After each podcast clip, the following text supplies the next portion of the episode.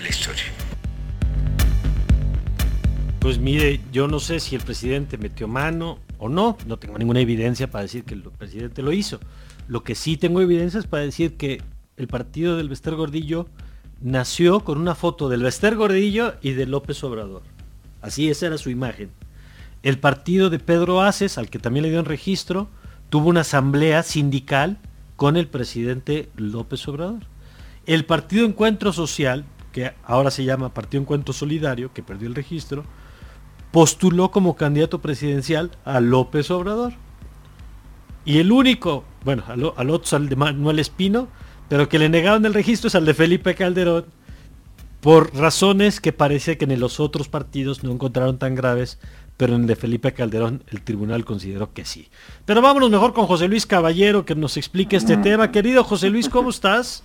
Buenos días, pues muy bien. Oye, nada más rápido, qué, qué importante el amparo de México Unido contra la Delincuencia, ¿eh? Porque la entrevista de Lisa que hiciste ahorita, me parece importantísimo eso, nada más importantísimo en un momento en el que necesitamos certezas de todos lados. Así este, Que por cierto no presenté adecuadamente, José Luis Caballero es el director de Derecho, además del Departamento de Derecho de la Universidad Iberoamericana. Ahora sí, querido José Luis, pues cuéntanos, oye, no salimos de la consulta y ahora estamos con el tribunal. Sí, alguien, alguien decía por ahí que además de fortalecer la democracia deliberativa y representativa, tendríamos que fortalecer la democracia argumentativa yo pienso que sí, es, es, muy importante. Ahora amanecimos con, con 10 partidos políticos, ¿no? El, bueno, no falta todavía que se regrese al INE para que cumpla con, con, con el, la, la, resolución de ayer del tribunal sobre Fuerza Social por México y redes sociales progresistas, porque son a los que convalidó, digamos, a los que devolvió pues a, a la posibilidad de tener un registro propio el partido Encuentro Solidario pues fue el único que acudió, que llevó el PAN al Tribunal Electoral para que se le cancelara el registro.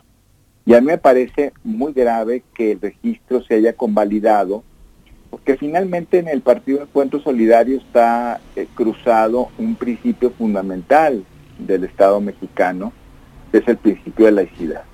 Y a mí me parece que el proyecto de la magistrada Talora lo, lo evidenció muy bien, ¿sabes? Porque luego cuando hablamos de la equidad nos remontamos a, a las leyes de reforma, a la constitución del 57 y al tema histórico de la separación iglesia y Estado más como un choque, digamos, en, en esta reivindicación del México liberal del siglo XIX, pero no sobre las bases del principio de laicidad hoy, el 15 de octubre de 2020, y que tienen que ver con un montón de cosas importantísimas, no solamente la separación de las agrupaciones religiosas del Estado, sino también con la imposición de una sola visión ética del mundo, con la dificultad en una democracia plural y participativa, que es lo que requerimos. Y entonces el proyecto va haciendo una reivindicación del principio de laicidad y por qué hay tanta dureza en las restricciones constitucionales para que los ministros políticos, perdón, ministros de culto, participen en política de partido. Es una restricción dura, ¿no?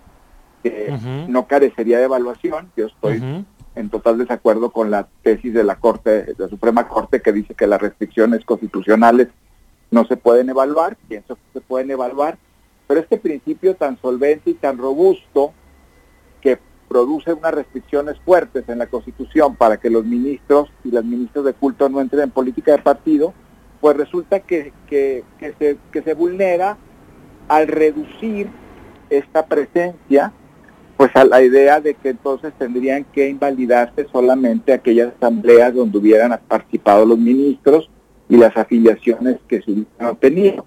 Oye, pero además, pero además, José Luis, perdón que te interrumpa. No, sí, sí, eh, según entiendo, uno de los argumentos era que no se presentaban como ministros.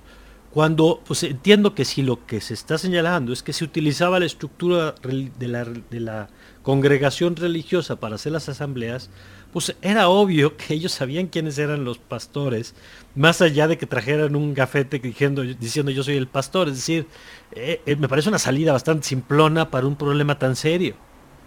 Eh, bastante simplona y además eh, difícil de, sostener por dos cosas.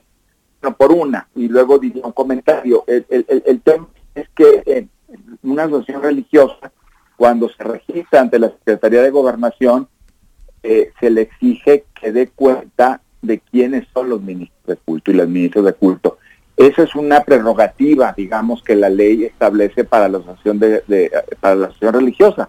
Por el mismo principio de laicidad, desde luego el Estado no puede decir quién es ministro de culto y quién no. Claro. Pero sí hay un registro y sí tienen que, con, con anticipación, digamos, desde el principio, señalar el nombre, las personas, quién preside las asociaciones religiosas que están registradas.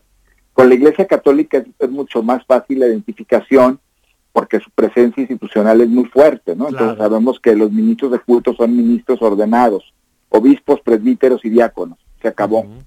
Ya las religiosas o religiosos no ordenados no son ministros de culto. Pero, pero en las iglesias evangélicas tan variadas, tan dispersas, tan difuminadas, tan, luego pueden colarse estas ambigüedades, pero no hay tales, porque se sabe exactamente quién a través del registro ante la Dirección General de Asociaciones Religiosas en gobernación. Entonces, e, ese es, un argumento falaz. Y me parece que ese principio de laicidad fuerte, que digo yo, con, que trae aparejada una restricción fuerte en la Constitución, con independencia de que podamos evaluar su pertinencia o no, pues este debería yo creo que haber impactado transversalmente el, caso y el señalamiento de la presencia de los partidos, como digo yo, debería ser una, un criterio de identificación que realmente la estructura está permeada por las asociaciones religiosas y por los ministros de culto. Es un criterio de identificación de una conjunción de factores que impactan directamente en la organización partidista con lo cual debería, a mi juicio, haberse negado el registro. No, no es, no es, no es asamblea por asamblea, es documentación de un estado de cosas que va en contra principio de la ciudad fundamental para el Estado mexicano. Claro, claro. y eso lo hizo valer la magistrada Talora, se quedó sola. Me da una pena tremenda, se quedó sola. Yo apostaba que le iban a acompañar, pero pues ya vi que no. Un muy buen proyecto, ¿eh? Pues así y, José Luis, buenos días, te saluda Alexia ¿Y Este esta decisión del Tribunal Electoral se puede impugnar? ¿Se va a impugnar? No, no, ya, ya. Es la última. Es la última. es definitivo, ya no hay manera de quitarle el registro a este partido. No, no, nos vamos para el 2021, nos vamos con 10 partidos políticos. Oye, y entonces el INE no le queda más que acatar. Sí, sí. Bueno, en el caso, en el caso de, de Partido Encuentro Social, no, solidario, perdón, no habría nada que hacer, sino simplemente pues fue una convalidación de lo que también la mayoría del INE, porque tampoco fue unánime, hay que recordar que, algunos consejeros votaron en contra, este, que la mayoría del INE pues sí eh, eh, eh, dio el registro, ¿no? Al partido Encuentro Solidario, entonces bueno, pues eso ya se queda en firme, y lo, los otros dos tienen que recibir pues la notificación de la sentencia y otorgar el registro. Ok. Bueno, pues gracias. Ah, no, una última cosita. También es definitiva la decisión de que a México Libre no se le otorgue el registro. También, también, también. O ya, no hay, de constitucionalidad de última para obtener un registro como partido. Sí, sí, es lo último, a menos que se acreditaran violaciones de derechos humanos eh, graves y que pudieran acudir a las instancias del sistema interamericano, por ejemplo, ¿no? pero pero no hay manera de que en el ámbito interno este se cuestione es una resolución definitiva porque el tribunal electoral es un tribunal de última instancia en estos temas la sala superior muy bien. Pues muchas gracias. Gracias no, como siempre, José Luis. gracias por el espacio. Un abrazo José Luis. Igualmente José Luis Caballero director del departamento de derecho de la Ibero. Vamos al corte regresamos con Horacio Urbano. Qué pasa con la reforma de la ley del IMSS